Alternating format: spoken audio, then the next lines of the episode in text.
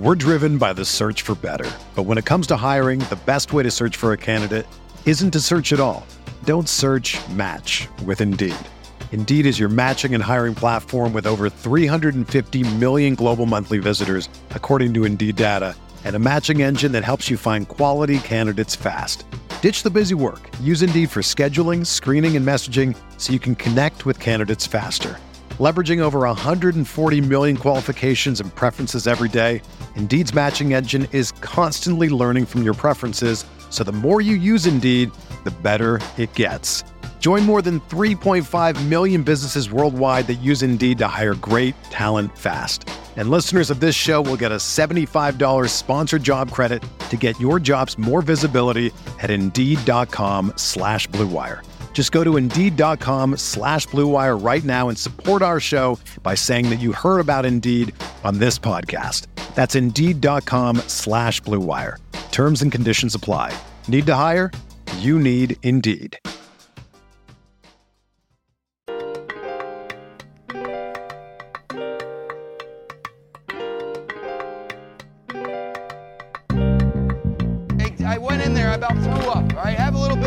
Social awareness. That's to take a piss, don't take a shit in the porta potties. All right.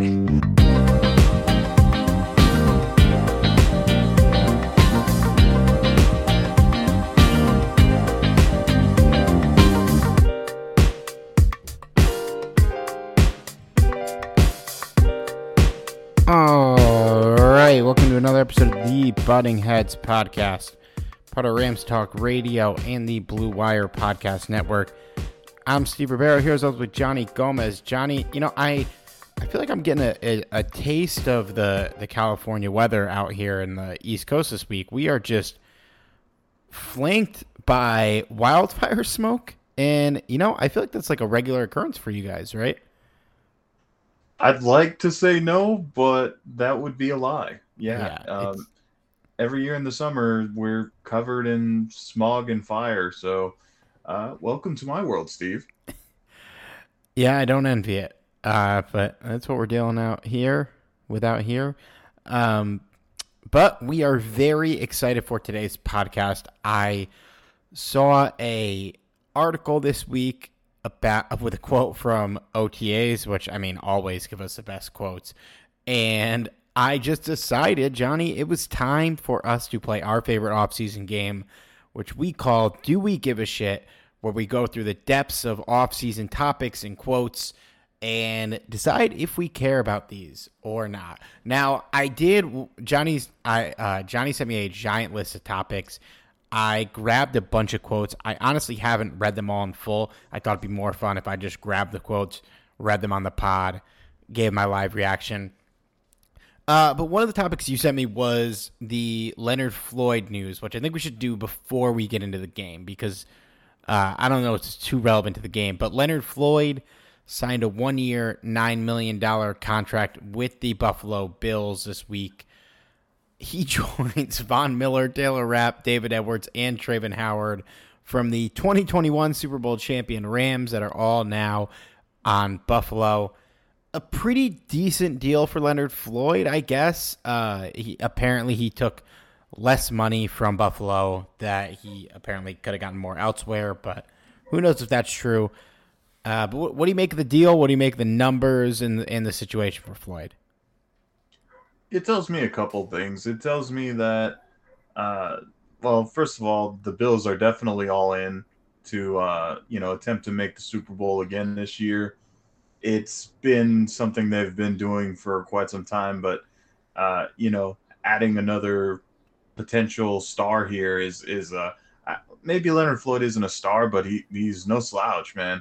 Um, and this also tells me that Von Miller may not quite yet be ready, um, you know, week one in uh, from his injury.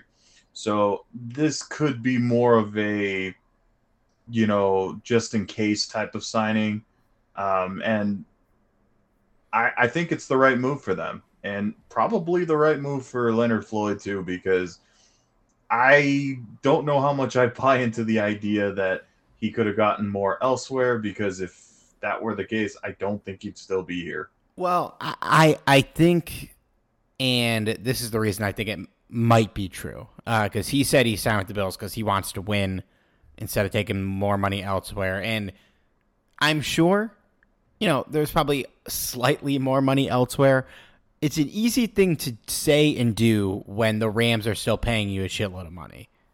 That's true. So you you have a little bit more flexibility with yourself there when your former team is paying you a ton of money. I don't think it, you know, Matt, I don't know how much the Von Miller thing plays into this. Uh, it's a one-year deal.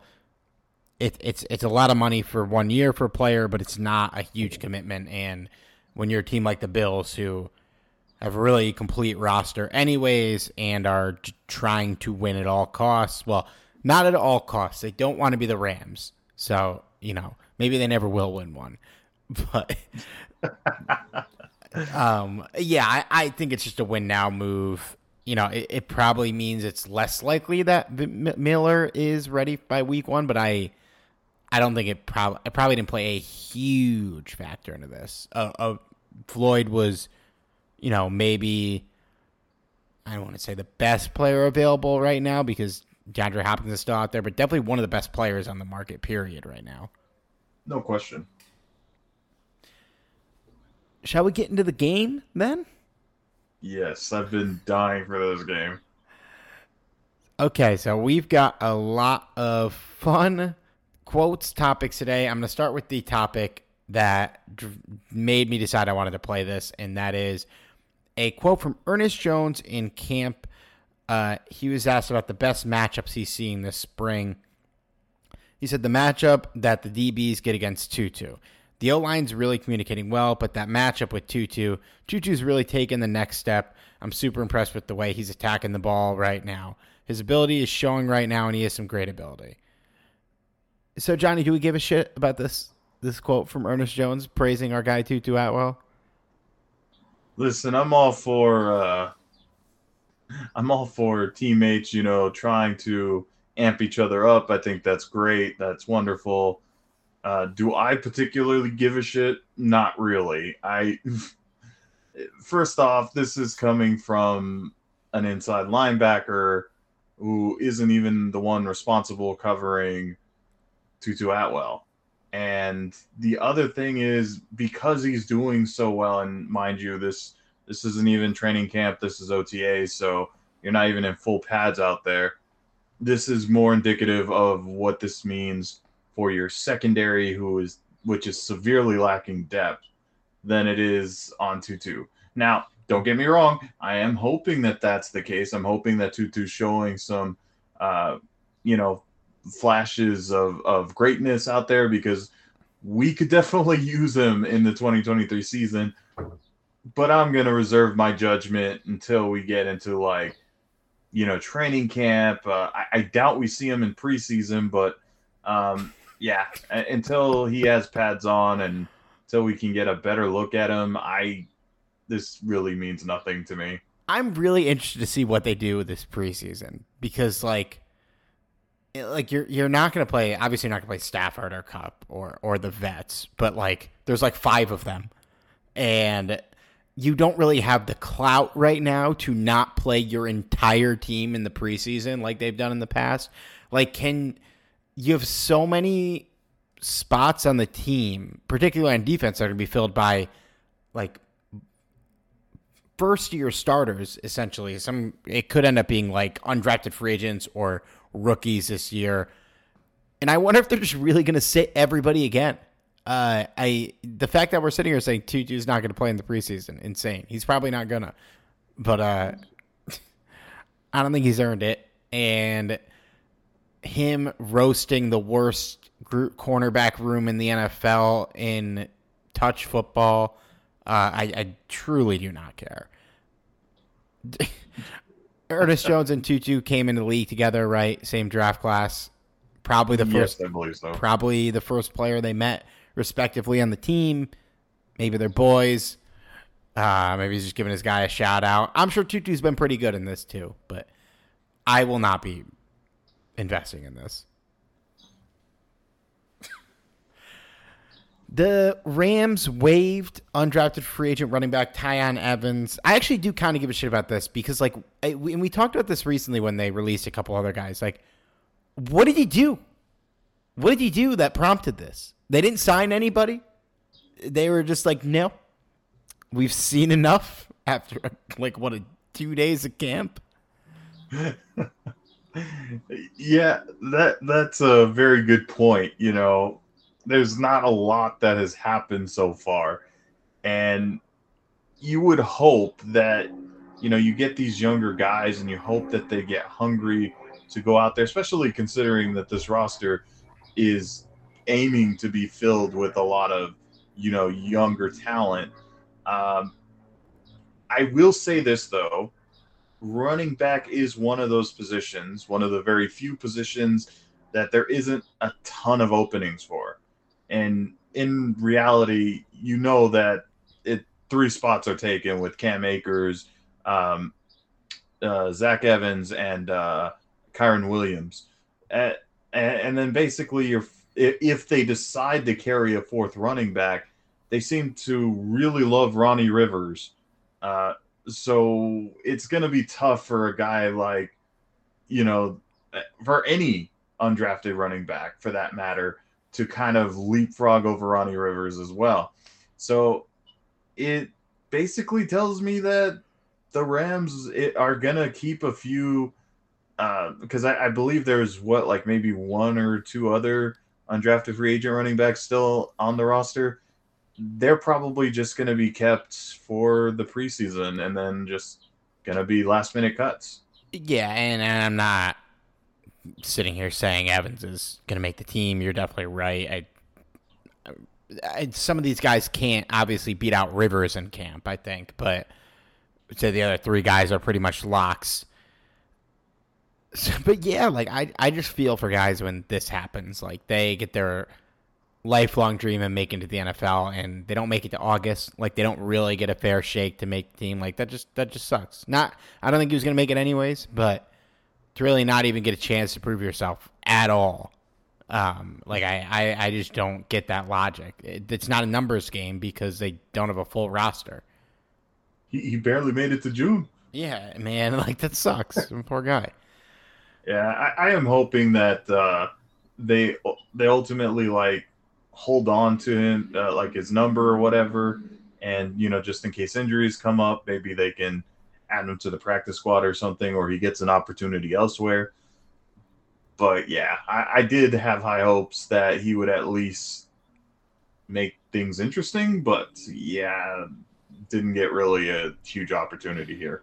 Didn't get any opportunity. That's true. Jesus, That's man. True.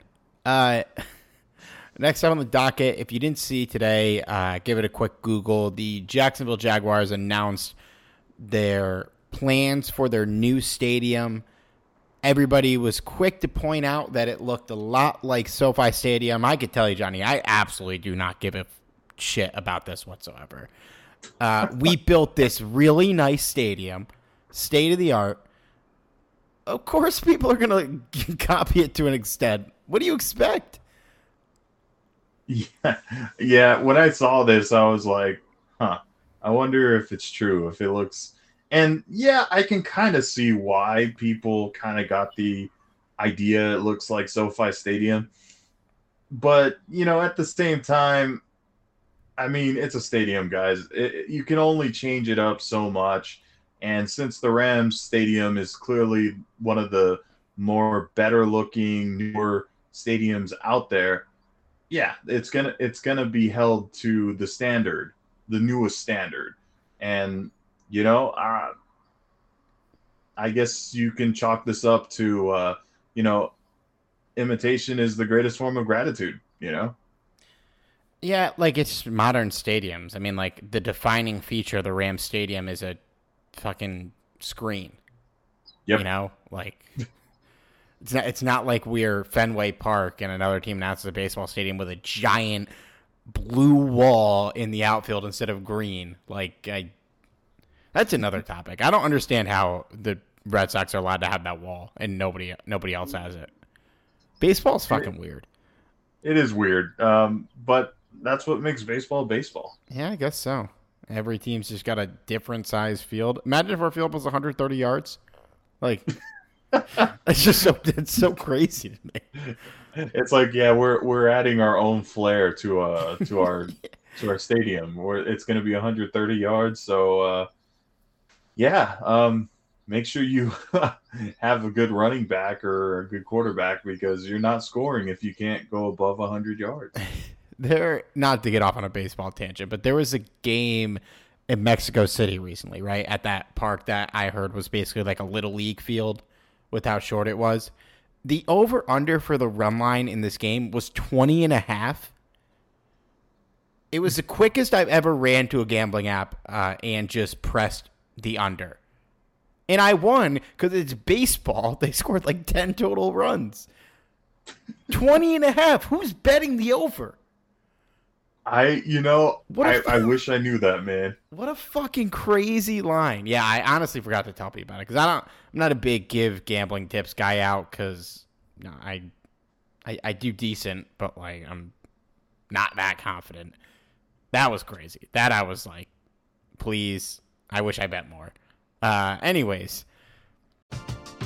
We're driven by the search for better, but when it comes to hiring, the best way to search for a candidate isn't to search at all. Don't search, match with Indeed. Indeed is your matching and hiring platform with over three hundred fifty million global monthly visitors, according to Indeed data, and a matching engine that helps you find quality candidates fast. Ditch the busy work. Use Indeed for scheduling, screening, and messaging so you can connect with candidates faster.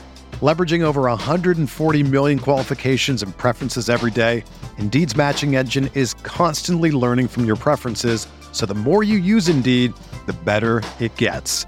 Join more than three point five million businesses worldwide that use Indeed to hire great talent fast. And listeners of this show will get a seventy-five dollars sponsored job credit to get your jobs more visibility at Indeed.com slash Blue Wire. Just go to Indeed.com slash Blue Wire right now and support our show by saying that you heard about Indeed on this podcast. That's Indeed.com slash Blue Wire. Terms and conditions apply. Need to hire? You need Indeed. Some juicy preseason quotes here. Sean McVay, he's impressed with some guys, the versatility of some of the offensive linemen, particularly Joe Noteboom, Steve Avila, and Trey Tremayne Ancrum. Here is his quote. I think similar to what you've seen in years past, being able to move and mix guys around, the thing is, the good thing is Tremayne played everywhere at Clemson. He's been able to play on the left and right side. Steve Avila, really his background is an, as a center, and then he played left guard last year at T C U. So I think when, what you said exactly is what we're hunt. I'm sorry, I'm butchering this quote. Let me restart that last line. So I think what you said is exactly what we're hunting up, figuring out the best the f- best five combination in regards to figuring out who the starters are. There's still so much football to be played, so many things to be evaluated, but I like the way that, that both of those guys were playing on the opposite sides last week. They flipped this week. It's only going to make us more versatile, and then it'll be awesome in training camp to be able to get Joe Noteboom back in the mix, whether he's playing tackle, whether he's playing inside. I've been really pleased with Tremayne and Steve. They've done a nice job in particular. What do you make of this quote, Johnny? Do we give a shit? Uh, not really. I mean, I guess in a, in a way, I guess you should give a little bit of a shit because Sean McVay is happy that he's gaining, you know, the versatility that he basically drafted for. That's great. That's fantastic because that's pretty much what he's done every year since he's become head coach, is draft and sign players or, or offensive linemen that are versatile so that you can move them around.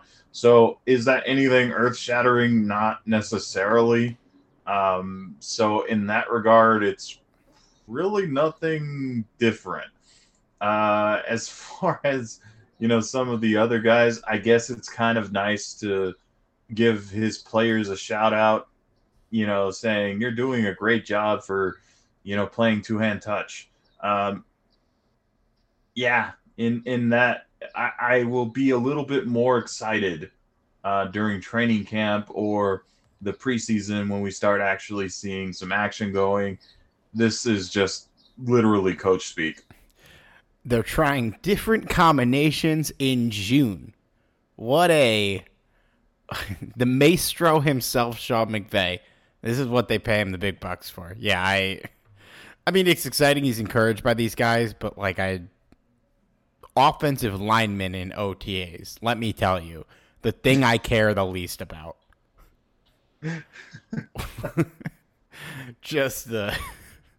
the absolute least important players in O T As, I think, are the guys in the trenches. Let's see it in August. Uh, I am genuinely excited to see how this plays out in August and curious, but we are not going to learn much until August. Here's a, this was actually one of the more interesting quotes we have. Uh, if you've been scouring the web this week like us, I'm sure you saw Dan Campbell's comments. The Dan Campbell, for those who don't know, the head coach of the Detroit Lions, talking about Jared Goff and what he's become between his stop in L A and his stop in Detroit. Campbell said, along the way, he's matured as a quarterback. I mean, he's a better quarterback than he was there, in my opinion, because he can do more things. He's mentally on it. We've come light years ahead of where he was two years ago when he walked in and just started to teach him protections. He's got a real good grasp of where the issues are, where the problems are, and that's something we wanted to, him to get good at. That's something we wanted him to get good at, and he's worked at, at it, and he's improved. He continued. We asked him to do a lot more, in my opinion, than what they were actually doing out there. They had a lot of pretty good pieces out there, good defense. I just feel like I know from speaking with him and watching him the past two years, we put a lot of things on him where I'm not sure that was ultimately what they were doing. So, like, I don't really give a shit about this quote just because, like, he's correct in every turn here. Um, yeah. I feel like the big conspiracy theory around Goff's time here was just McVay was telling him exactly what to do in his ear every play. I don't know how much I fully believe that, but um, he's obviously doing a lot of different things and probably doing more decision-making in Detroit. And, I mean, is he better than he was in twenty eighteen? It's hard to say because he had so much talent around him. Is he better than he was when he left here? I don't really think any sane person would ever act like he wasn't. Yeah, for sure. I First off, like Sean McVay has been, you know, doing his coach speeches with uh, with his offensive linemen, other coaches are going to do the same. Dan Campbell is going to definitely do that with Jared Goff because they invested heavily in Jared Goff and, you know, basically players around him with this trade with for Matthew Stafford. And you know what? You can make that argument that um, – you know, Jared Goff might be thriving a little bit more in Detroit. Uh, you know, sometimes a change of scenery is what's best for a player. But at the same time, you know, it, could he have thrived in L A? Maybe. But in the end, does it really matter even? Because, again, Matthew Stafford is the one that got the Rams to the Super Bowl. And maybe he wasn't the sole reason they won the Super Bowl, but he was the one that got them there, and they won it. So, yeah, it's kind of a non-issue there. Um, chalk it up as Dan Campbell hyping up Jared Goff like any good coach would. Well, let me ask you this. If we had last year's version of Jared Goff in twenty twenty-one, do you think we win the Super Bowl? I think it's a, uh, I think it's a possibility, but I'm not so certain. You know, I, I, on one hand, you can, you can probably say yes because Jared Goff, he was pretty good last season, but um, at the same time, Matthew Stafford, I feel like was also like a part of what helped him get the Rams to the Super Bowl was not only talent, of course, but um, some kind of veteran experience as well. This is a guy that is kind of known for coming back um, from basically on the brink of losing a game to somehow miraculously winning. So in that sense, you can kind of give the edge there to Matthew Stafford. But I just, I don't know. Like, Jared Goff, I, I think is a very talented player. I think that's something that cannot be denied. But some players are really talented and some are, you know, good enough to get over and win the big games. And it's hard to say yet whether that's Jared Goff or not. Yeah, it is tough to say. And I, I would say that, like, they definitely could have won in twenty twenty-one with this version of Jared Goff, um, as they could have in twenty eighteen uh, when they had him at his best or maybe second best. Um, but I, w- I would say Stafford when they, was the better option that year. Uh, just what you said, the intangibles. Not that Goff doesn't have good intangibles, just like that clutch gene from Stafford. He never backs down. Um, but I'm happy for Goff. Here, McVay actually got asked about this. He said, I think Jared's played at a really high level. I'll tell you what, though, when you watch what he did last year, he played great. And I think he's because he's so conscious. Repetition is the mother of learning. The more you play, the more you learn. You can really see he's able to get through progressions quickly. They were asking a lot of him. He's got a lot of different guys involved, took care, great care of the football. And so I think he's only gotten better. He played really good football here for us. Really grateful for those things. But I was really impressed with just the way that he led and the way he ended up demonstrating a lot of things that we want to embody, that mental toughness. I think he was like twenty-nine and seven in terms of touchdowns, interceptions, one of the better ratios, and threw for a bunch of yards, and they were one of the top offenses. I was really happy to see how well he did. I think that's probably a fair assessment because he's only getting better. So, I mean, yeah, it's it worked out for everybody. We're all happy. Nobody's nobody's upset by that trade. Nah, nah, no. Whether you're a Detroit fan or a Rams fan, nobody's upset with this trade. I, I think in the end, the Rams got what they wanted. Detroit is definitely on the right track to getting what they want. So, um, yeah, all things are good for both teams, and if you ask me. The Rams ranked number eleven on Forbes' list of the most profitable franchises in sports. They were fifth among N F L teams behind the Cowboys, Patriots, Texans, and Giants. Uh, fun fact I thought about the list, no M L B or N H L teams were in the top twenty-five, not even the Yankees. Uh, it's mostly N F L and then some soccer and N B A in there. I will say I actually do kind of give a shit about this, not because of the fact that I want billionaires to get richer. Like, I do not give a shit about Stan Kroenke's wallet. I just... We weren't even sniffing this ten years ago, so it's pretty cool to see how much they've uh, elevated themselves. It, it's kind of interesting because when whenever you talk about the Rams, especially uh, the fan base with, with the Los Angeles Rams, the first thing that comes to mind is that they lack a fan base. And, you know, that's you, you could definitely make that argument. You look at some home games and uh, sometimes they, you know, the opposing team far outnumbers, you know, the, the actual home team. And that's generally not a good sign.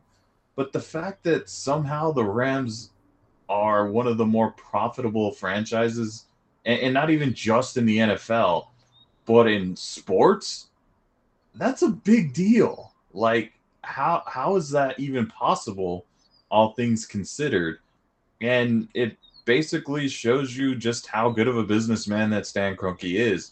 So, um, you know, I'm kind of with Steve on this, that I don't really give a damn about Kroenke's wallet, but it does make me feel good that the Rams are in good standings, at least as a franchise.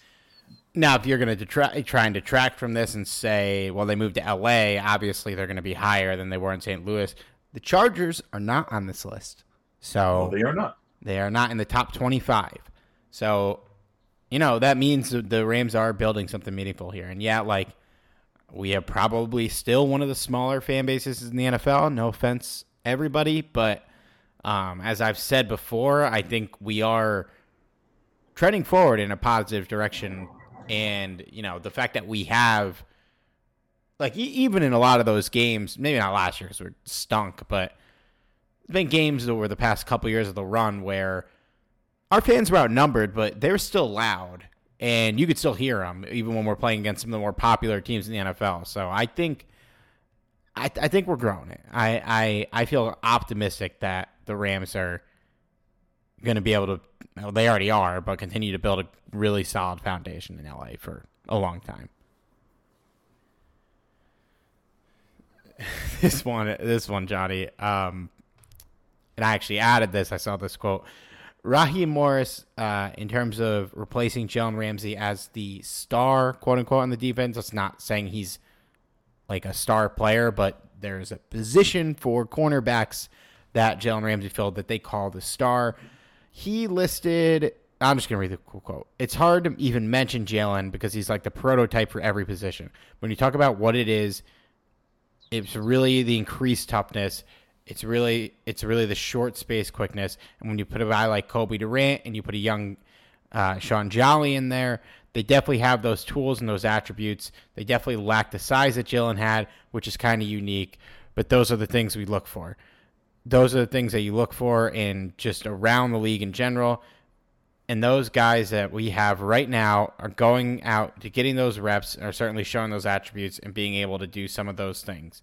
Jalen provided sort of a unique ability just with his size, either outside corner or wherever you played him inside. I don't think it really mattered. He's kind of unique in his own right. So I do give a shit about this quote, Johnny, and here's why. When we talked a little earlier about Tutu Atwell and how he was uh, kind of making a mark against our secondary, and then later on you hear that they are testing out Sean Jolly to replace Jalen Ramsey. We had that Doomer podcast a couple weeks ago where I said it, that this could potentially be one of the worst defenses ever. Uh, it's just reminding me why I said that, that we are naming players who could potentially replace Jalen Ramsey. And not even talking about how outrageous Cobie Durant as a Jalen Ramsey replacement is in theory. Uh, he's the one of the higher drafted guys in the team, kind of one of our only options. We're throwing in Sean Jolly as an option here, and I am just losing my mind. Yeah, I, I when I saw, because like I forgot he was on the team. Yeah, I, th- that's kind of the funny thing is um, when I when I saw this quote, I knew that, first of all, Raheem Morris has to answer this question. And there's no real way to answer this question without saying, well, we're fucked, you know? There's no real way to do it. So you have to bullshit it somehow. And this is his way of bullshitting. Who knew Raheem Morris was in marketing? But... Well, no. In his defense, too, he basically said, yeah, it's impossible, but here's your answer. Yeah, that's true. He he did admit, and, and, and it's true because it's something everyone realized, that there is no replacing Jalen Ramsey, nothing short of getting another star replacement, which the Rams didn't. So you have to use with what you got, and to sit there and say that Cobie Durant is anywhere near the talent that Jalen Ramsey is, is just comical at best.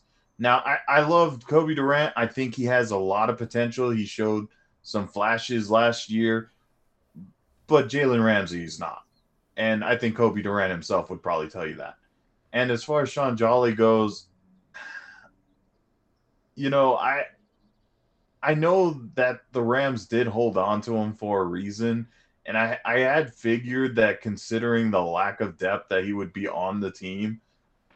But to sit here and say Sean Jolly is going to be the guy that that's going to be your next Jalen Ramsey or close to him, oh boy, that's uh, that's that's a tough pill to swallow. And, and no offense to the guy, because, I mean, we really haven't seen much of him because of injuries, because of lack of opportunities. But that should tell you everything you need to know right there. You know, it, it's it's kind of depressing almost that this is what it's kind of come down to. Now, I hope, I hope very much so that Sean Jolly ends up becoming this out of nowhere talent and just shocks the hell out of the N F L. Um, But I'd be delighted. Realistic... Realistically speaking, that's not happening. Yeah, I, I mean, yeah, as always, would love to be wrong. You know, I, I, I root for everybody on this roster ninety-nine point nine percent of the time. A few s- slight exceptions over the years. But uh, Sean Jolly is not one of them. I hope for the best. Uh, we just literally have no evidence at, at whatsoever. Hey, it's Kaylee Cuoco for Priceline. Ready to go to your happy place for a happy price? Well, why didn't you say so? Just download the Priceline app right now and save up to sixty percent on hotels. So whether it's Cousin Kevin's Kazoo Concert in Kansas City, go Kevin, or Becky's Bachelorette Bash in Bermuda, you never have to miss a trip ever again. So download the Priceline app today. Your savings are waiting. Go to your happy place for a happy price. Go to your happy price, Priceline. That he can be a player on this team. One of the craziest offseason hype campaigns, Johnny, I have ever seen. I pulled three quotes about Puka Nacua today. Uh, should I read them all together, or should we go quote by quote? You know what? Let's go quote by quote, because I'm so intrigued if they're any different from one another. Okay, so we'll start. Uh, we'll start with Cooper Kupp. Talking about Puka, uh, Puka Nacua, if you forgot, fifth round draft pick by the Rams at wide receiver. Coop said, yeah, he's pretty special. I think he can st- if he can stay on a good trajectory, he's going to be a very good football player in this league. I love the way that he attacks each day. He's got a great feel for the game, great feel for leverage, running routes. You come in, you're running new concepts and things like that, things that you've done before. You can get open, might not fit within the realm of things that we want to do here, but he's just transitioned so quickly over understanding what the parameters are that he's able to work in. He's got a great feel for attacking leverage, how to stick things, his timing on when he needs to show up for, for things, and he's asking the right questions too. I think that's a big thing. He's asking the right questions, and as he gets more reps over and over, as he gets to see these things, he's just going to get better and better. So I'm really excited about him and the steps that he's going to be able to take over these next few months. So, like, not to dis- discourage against coaches here, but I actually think Kupp saying this probably holds a lot more weight than what we're about to hear from McVay and LaFleur. And I guess I do mildly give a shit about it, just because he's um, not that Puka is a is a total small school guy. He played at B Y U, um, but like Kupp is a guy who talking about things like the transition from college to the pros, especially for him as a one double A guy, or what is it, F- FCS now? I guess they call it.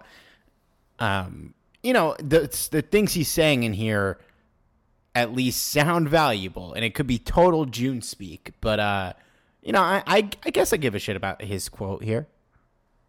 Yeah, I I definitely think you bring up a good point about uh, you know.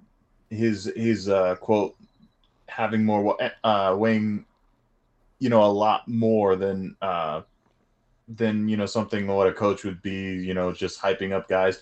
What the kind of the difference with, with Kupp's quote is that he actually gave um, you know specific examples as to what he's liking. Not oh yeah, he uh, Puka Nacua is doing a great job, looks real sharp out there. Well, shit, I hope so.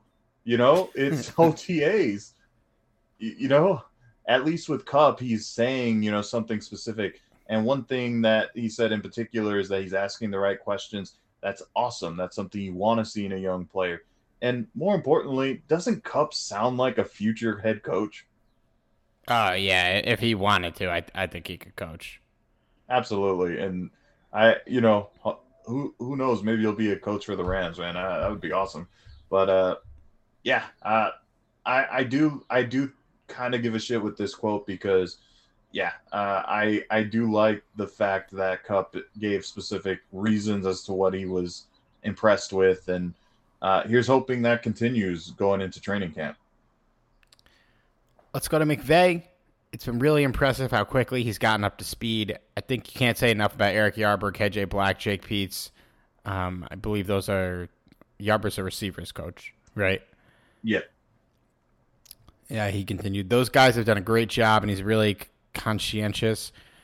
Matthew Stafford has done a great job of really just kind of taking him under his wing and being able to get it, just help give those little nuances, having Cooper back, So he's smart. He's conscientious. It's hard to really compare to anybody because a lot of those guys, whether you talk about Robert Woods' first year, Cooper Kupp's first year, having Watkins, but then ended up having Brandon Cooks, there's been a standard set in the room where there's been these really conscientious players. Even if you go with Josh Reynolds, how quickly Van Jefferson has done a great job of grasping the offense. And so he's the guys that we're expecting to, him to come in, expecting him to be able to contribute and compete. Every spot is going to be earned on this team, but I really like what he's done, and I think it's a credit to everybody around him and conscientiousness. Like, Jesus, dude, how many times are you going to say conscientious? Am I even pronouncing that right? Yeah. Yeah. Uh, so basically, he he essentially just said exactly what we were talking about earlier. He wasn't very specific. He basically said, yep, doing a great job. Love love the the process he's going through. Great, great. Yeah, all things great. And that tells us nothing. It, it's it's a coach hyping up a player, especially a young rookie. So I, I could I could give a shit about this quote. Yeah, I agreed. And I mean, like, for all the shit we've said about Van Jefferson, I mean, if you get a guy who gives us what Josh Reynolds and Van gave us here out of a fifth round pick like this, you know, that's that's fine. Um, expectations are different with Van, but I mean, you get a reliable third, fourth guy out of Puka, I think everyone's happy with that. I mean, he could be more, but that actually works out. Nobody's going to be complaining. Uh, I I hope he pans out. I hope he's the next Robert Woods, but we'll, we'll have to see about that. I hope he's the next Cooper Kupp. That would be amazing. You also know, Torrey Holt. Uh, here's offensive coordinator Michael Floor's coat. Quote, not his coat. He's a good-sized kid. He's got a good frame to him. He catches the ball really effortlessly. He could stay grounded through the catch, and so he's doing a good job with it, and particularly moving him around quite a bit, not babying babying him at all with the motions and the alignments and stuff like that, and so he's doing a good job. You can tell all you have to do is look at these, especially the young guys. Just look at their eyes when they're in the huddle, and you could tell the guys are, are that are swimming, the guys that aren't, and he's definitely has a calm demeanor about himself and is fitting in nicely. So the first half of that quote is basically just reading a scouting report about Puka. He's a good-sized kid. He's got a good frame to him. Okay, Mike. Um, but I will say this. I It seems like the, the theme of all three of these quotes, and I think in particular, no, I guess all of them, is that he's just adapting to the N F L well. And while I don't I don't know if that means he's going to be a good player, um, because there are factors beyond that, like health and um, just like skill level in general. Like, he was a skilled player in college, but he wasn't lighting the world on fire, so to say. Uh, I think the, the recurring theme here is, and I would expect to hold weight, is that he is going to adapt to the N F L well and figure out the ways to be successful, at least mentally. Um, you know, it, it's early to say, and that does also doesn't mean that he's going to be able to get open against N F L cornerbacks. But um, thinking about the game the right way, while all of these are real, real heavy coach speak, um, I, I give a little bit of a shit about it because it's it's all they're echoing a recurring theme here, and I can't imagine they all got together before these interviews and said, like, what's our Puka Nacua talking point today? You know what I mean? Like, they all, I'm sure they all came to this opinion themselves. Did you catch uh, did you catch the race in the background? A little bit, not as bad as it's been in previous pods, but I do hear it. Holy shit, guys. I, I, again, never hear this shit unless I'm podcasting. I can only I can only come up here to podcast j- just so I can hear these random noises. and, and they're not small noises. It's usually like an airport is somehow, you know, shifted its way to my house, or a race is being conducted. I, I think I saw Vin Diesel out there, man. Tom Toretta, what a movie. What a... I saw that a couple weeks ago. It was truly the most insane thing I've ever watched in my entire life. You know, I... I didn't. I, I haven't watched past the third one. I just at, at this point, like, do, do you remember the Land Before Time movies? Yeah, of course. It, that, that's what Fast and the Furious has become. Like, I'm waiting for the Fast and the Furious fifteen at this point, and I'm like, I, I just I can't no more. But, I uh, I walked out of that movie, and I still don't know if I like these movies, ironically or unironically, at this point. Like, I don't know which one it is. I honestly have no idea. But I was, uh, I had a fucking blast at that movie. What a, what just an insane way to spend three hundred forty million dollars. okay, okay. Back to uh, Rams talk here. Um, as much as uh, our listeners love uh, hearing about the Fast and the Furious, they came for the Rams speak. So, uh, back to um, LaFleur's comments. I guess in a way it's kind of nice to hear that he's, you know, kind of getting into um, the swing of this roster here because, you know, this is a new offensive coordinator. This is a guy that's, you know, going to have to get used to this offense coming from, you know, the Jets offense now to the Rams. And so in that regard, you know, him kind of getting into, you know, the mold here, I think that it's kind of nice to see him, um, you know, paying attention to these younger guys uh, along with Sean McVay. And I'm sure he's learning a lot from McVay as well. In regards to the quote, it didn't really say a whole lot, but um, yeah, I, I wouldn't say I gave too much a shit of, of that quote because it, it's in the end, it's just coach speak. And Uh, I, I hope that that uh, Puka Nacua can lo- live up to the hype because we could certainly use him as as a really good receiver. Uh, but other than that, we'll have to see. It is a little bit more encouraging hearing from Cooper Kupp, though. Yeah, and, and if like, you know, if you, if you're sitting there saying, why are they acting like people saying positive things is meaningless? Just like. Just go Google Allen Robinson quotes from last summer and people talking about Allen Robinson and then looking at, at what the results were. I mean, Coach Beak is crazy. Uh, speaking of coaches, Johnny, the Rams announced six uh, fellows for the Bill Walsh Diversity Coaching Fellows Program, uh, which is a program N F L teams do to uh, help increase the number of full-time N F L minority coaches in the league. Two of them are names Rams fans will familiar, be familiar with. Uh, a deeper cut, Darren Bates is one of the Rams fellows, and one that I think most listeners to this podcast will remember, Dante Dayon, uh, former cornerback whose name I still can't remember how to pronounce correctly. Uh, I very much give a shit about this for a lot of reasons, but mainly Coach Dante Dayon is, I am just so excited for that.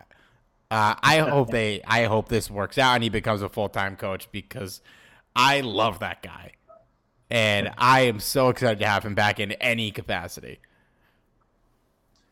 Yeah, absolutely. I, I mean, uh, Coach Dayon here, I, I think is is someone that I think would, uh, you know, be a, a pretty decent coach and maybe an elevator in the ranks. You know, um, I feel like his type of persona, his his kind of passion, is. Type of love for the game is exactly what you need in a coach. And uh, I, I think he was, you know, a guy that a lot of people loved in the locker room. Uh, so the fact that he could come back potentially as a coach, um, I think is, is a wonderful thing. You know, I, I, I'm, I'm all for it. I'm all for him. Uh, I don't know about Darren Bates too much as a coach, but you know what? I, I'm rooting for the guy too. Why not? Yeah, why not? It's like, it's crazy that Dante Dayon's career, just his last game in the N F L was the Super Bowl. Like that's true. I just can't believe nobody like signed him to camp last year. And then he just was like, you know what? I'm calling it a career. Yeah, no, he literally, he, he retired. It says he announced his retirement in March second, twenty twenty-three. And now he's back. And I am thrilled about it. I mean, at this point, we may need to get him out of the coaching uniform and put him in, in pads because, man, we, we don't have a whole lot of depth here. That's what I'm saying. Like, uh, it's it's crazy. Uh, well, good for him and, and good for Bates and good for uh, all the incoming fellows. I wish him the best. And now, Johnny, you know, my favorite topic, special teams. Here's a quote from special teams coordinator Chase Blackburn on the Rams having an all-rookie special teams unit. For me, I think it's a rare situation. Obviously, I don't think it happens a ton, but I also think that I was encouraging to me was Jeremy Springer and myself went out, all, all out on the road throughout, I don't know how many we had, forty-four, something like that, pro days and private workouts and all that. We were able to get our hands on guys specifically and talk to them and make sure we match the right guys together because a lot of the specialist world, you have a lot of downtime. It's about matching the personalities and mindsets and knowing guys that'll work. And I think we find that, so I think that was encouraging. And the second part of of that was how many special teams coordinators and former special teams coordinators or guys around that and specialists that I've worked with, with are like, man, you got the right guys. You brought in the right guys. And so we're encouraging to me that our work paid off, and now we're just going to keep bringing them along. We're still rookies. We still have a long way to go. We're still in the offseason. We're making the right strides.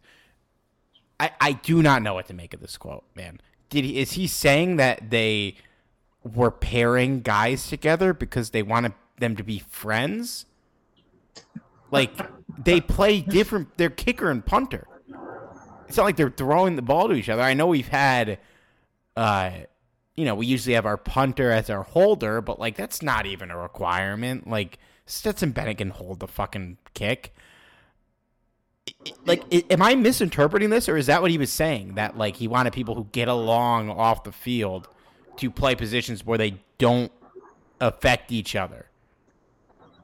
So this quote kind of reminds me of how businesses tend to try and group and sort of maybe not cross-train, but sort of get uh, get to know each other so that you can, you know, so you the business feels more like a family atmosphere as opposed to a, you know, just a business atmosphere. That's kind of the vibe I got there, you know, and and it feels familiar because um, you have like these, you know, department meetings and stuff like that. And I feel like that's what they're trying to do here, you know, having this department special teams meeting. And, and I I don't think there's really much to give a shit about here. I think the more important emphasis of what he said, which he barely touched on, was that it's a unique opportunity of having a rookie special teams. That is true. It's a very special thing. And it could be a good thing. It could be a bad thing. We'll soon see. Um, but it is intriguing. It is an intriguing uh, topic going into training camp, going into the preseason, um, because basically we don't know who our kicker is going to be. We pretty much have an idea who our punter and our uh, long snapper is going to be. But other than that, um, it's kind of up in the air. I, I doubt we even have a return specialist in mind at the moment, but that's going to be a real interesting uh, department to look out for.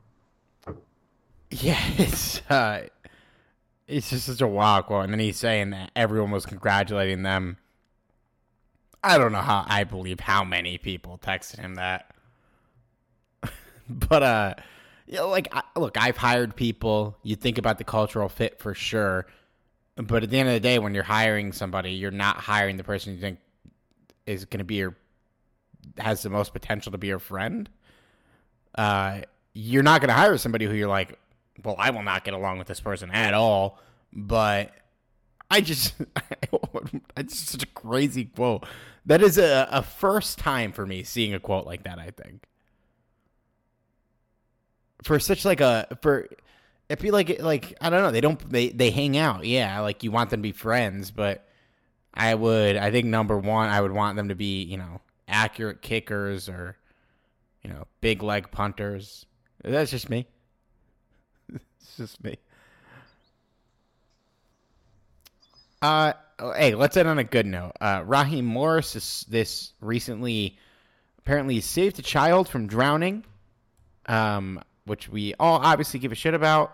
Uh, he helped revive a child who was, he noticed he was pulled out of a pool, wasn't breathing or had no pulse. Helped the doctor with the A E D. He he knew how to set up an A E D properly from the Rams training programs. What a guy, man. Uh, Raheem Morris is, is the best. Yeah, I. If you don't give a shit about this, you, you have no heart, you know, no freaking soul either. But um, yeah, happy for the guy. Happy that the kid survived, and uh, yeah, I mean. Now, Raheem Morris, for his next head coach searching, can add, you know, uh, superhero to his resume. So, and I guess he's C P R certified. So there you go. Love, love to see it. I think I hit everything. Did I miss anything? I believe you got everything. Uh, I saw uh, Pro Football Focus ranked Brian Allen is the twelfth best center in the N F L, so I think it's time to retire those metrics. Yeah. I, yeah. Here's the thing about Brian Allen. I feel like, for whatever reason, he gets dogged on a lot um, because of his injury issues, which is something he really can't control. But I feel like when he's actually healthy, he is a decent center. Maybe not the best center. I mean, that goes to Creed Humphrey, which we could have drafted. But, um, yeah. Yeah. Uh, he, he's a decent center, I would say. Yeah, I'm, I'm being a dick. He's, he's fine. Uh, I think you can have a good offensive line with him on it. Um, but I don't – that's just crazy. I, I don't think he'll ever be the cog of – that is – engineering a good offensive line. He will just be a piece of it. But we'll see. We'll see if he's even a starter. Um, yeah, and that's our show. Uh, Derek told us that he's got a new show coming soon. So if you don't hear it, uh, we will uh, we'll tell him what's good. All right, Johnny, any parting thoughts here? Uh, just that uh, for the love of God, I want the Nuggets to win the finals. Uh, I can't. I can't stand the Heat. I, can't, it, it, uh. I, you know, I have a colleague that absolutely loves the Heat, and he's been wearing his Heat jersey to work. And uh, yeah, I, I just want them to lose. Doesn't now I hear it? Uh, yeah, yeah. Doesn't Stan Kroenke own the Nuggets, or did, or am I making that up? Uh, I think he did at one point, but I think he had to sell him.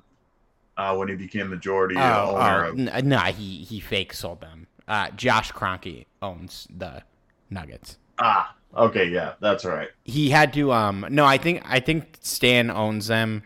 Sorry, I'm backtracking. I think Stan owns them, but he had to give up his position as C E O, and they made Josh Kroenke the C E O.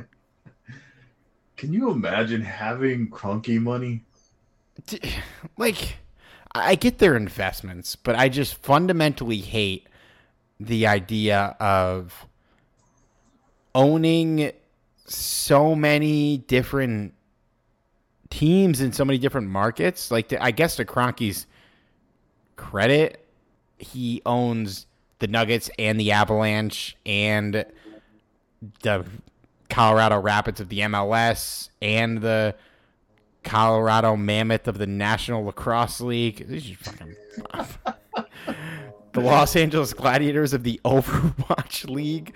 Um, so, like, we're the fuck up for him. Like, we're the team he shouldn't have bought because he already owned all those Denver teams. But this is just me as a Sixers fan who hates the team and is upset that their owner bought the Washington Commanders. Have some goddamn loyalty. I say if this makes you feel any better. The, the Sixers are the better team. I, I dude, that doesn't make me feel better, Johnny. One of the few franchises in professional sports that we have a leg up on. Just wa- really watching them is making me realize what life would be like if we lost the Super Bowl to the Bengals. And just like oh, the. Man. the gloom of, like, what are you supposed to do now? Um, you know, what are the odds your team is better next year? What are the odds that you don't do this again? I, I don't know.